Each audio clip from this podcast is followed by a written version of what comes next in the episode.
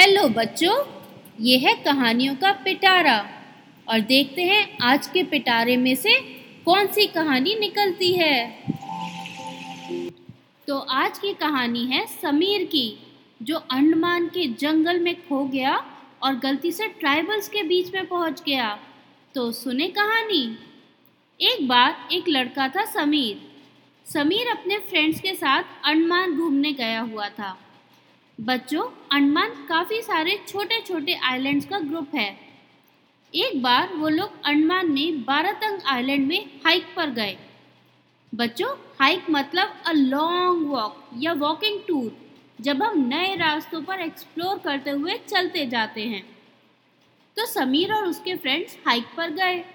उन लोगों को बड़ा मज़ा आ रहा था इतने सारे पेड़ों के बीच में वॉक करने में। वो लोग चलते जा रहे थे। वहाँ के इतने अलग तरह के पेड़ और पौधों को देखते हुए और उन सुंदर रास्तों को देखते हुए वो लोग आगे बढ़ते जा रहे थे। समीर उन लोगों से थोड़ा पीछे रह गया था। वो एक जगह रुककर अपने बाइनोक्यूलर से दूर दूर तक देख रहा था। बहुत सारे टाइप्स की सुंदर सुंदर बर्ड्स को ऑब्ज़र्व करने में वो थोड़ा पीछे रह गया। जब उसका ध्यान वापस रास्ते पर गया तो उसे कोई फ्रेंड आगे तक भी दिखाई नहीं दे रहे थे। समीर ने उनको आवाज़ दी, पर किसी का कोई जवाब नहीं आया। उधर उसके दोस्तों ने भी पीछे देखा, लेकिन उन्हें समीर नहीं दिखा।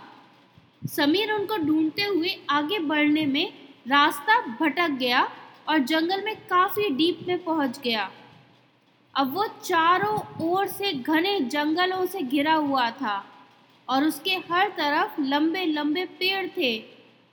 समीर थोड़ा डर के आगे बढ़ने लगा। उसे याद आया कि अंडमान के काफ़ी जंगल्स में अभी भी काफ़ी ट्राइबल लोग रहते हैं, जो बाहर के लोगों को देखते ही पकड़ लेते हैं। बच्चों, कुछ लोग अभी भी जंगल में हट्स बनाकर और हंटिंग करके अपनी थोड़ी फैमिलीज़ के साथ एक ग्रुप में रहते हैं और बाहर के लोगों से ज़्यादा इंट्रैक्शन नहीं करते। ऐसे लोगों को हम ट्राइबल कह देते हैं। अंडमान में ऐसे ही कई ट्राइबल ग्रुप्स हैं। समीर काफ़ी डरा हुआ था, लेकिन उसे कोई भी कहीं दिख नहीं रहा था, इसलिए वो आगे बढ़ता जा रहा था। जगह का मैप भी उसके दूसरे फ्रेंड के पास था और फ़ोन में सिग्नल भी नहीं थे।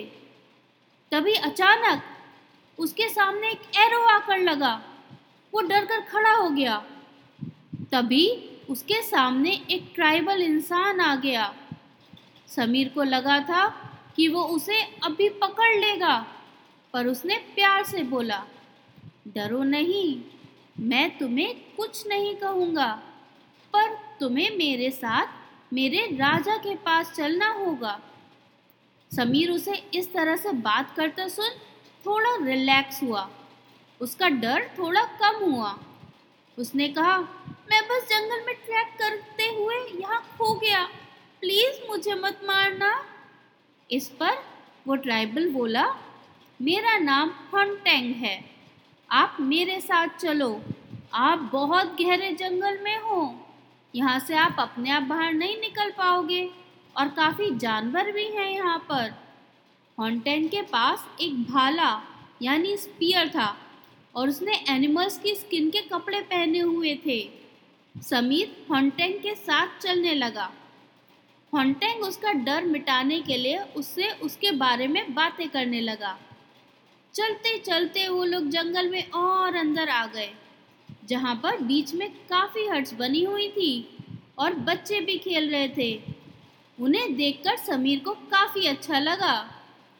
समीर को हॉन्टेंग अपने राजा के पास ले गया। राजा ने समीर से कहा, हमें पता है कि आप जंगल में खो गए हो। लेकिन हम आपको ऐसे ही वापस नहीं जाने दे सकते, क्योंकि आप वापस जाकर सबको हमारी ट्राइब के बारे में बताओगे। और फिर सब लोग यहाँ आकर हमारे जंगल, हमारी हट्स हमारे रहने के तरीके को खराब कर देंगे। इसलिए आपको यहीं रहना होगा।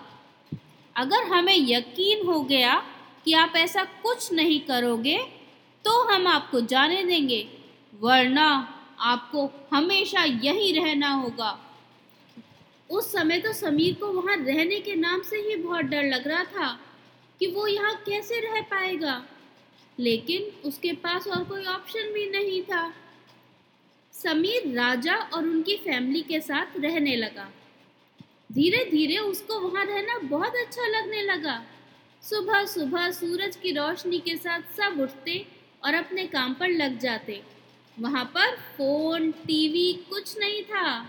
तो सब लोग रोज शाम को एक साथ इकट्ठा होकर गाना गाते, डांस करते और आपस में खूब बातें करते। समीर को इस सब में बहुत अच्छा लगता। जंगल के बीच में ताज़ी ताज़ी हवा में उसे बहुत मज़ा आता। राजा भी समीर का ध्यान रखते और समीर को राजा के बच्चों के साथ टाइम स्पेंड करना बहुत अच्छा लगता था।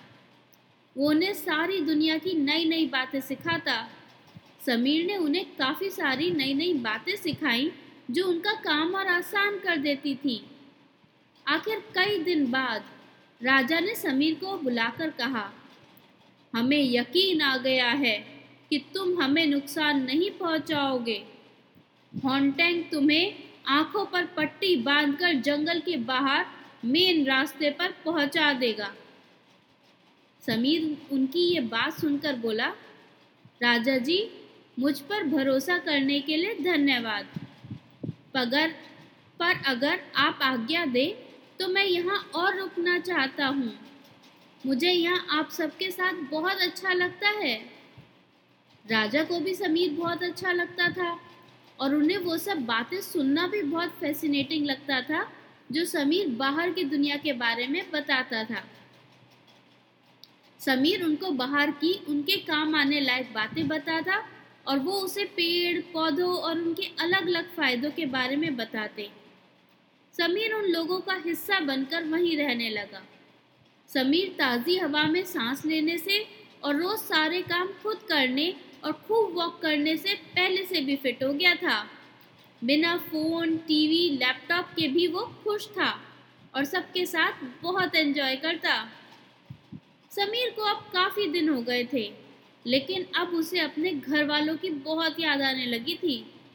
एक दिन उसने राजा जी से कहा कि अब वो वापस अपने घर जाना चाहता है और इस प्रॉमिस के साथ कि वो कभी उनकी ट्राइब तक का रास्ता किसी को नहीं बताएगा, राजा जी ने उसे हॉन्टेन के साथ बाहर भेज दिया। तो बच्चों, ये थी आज की कहानी।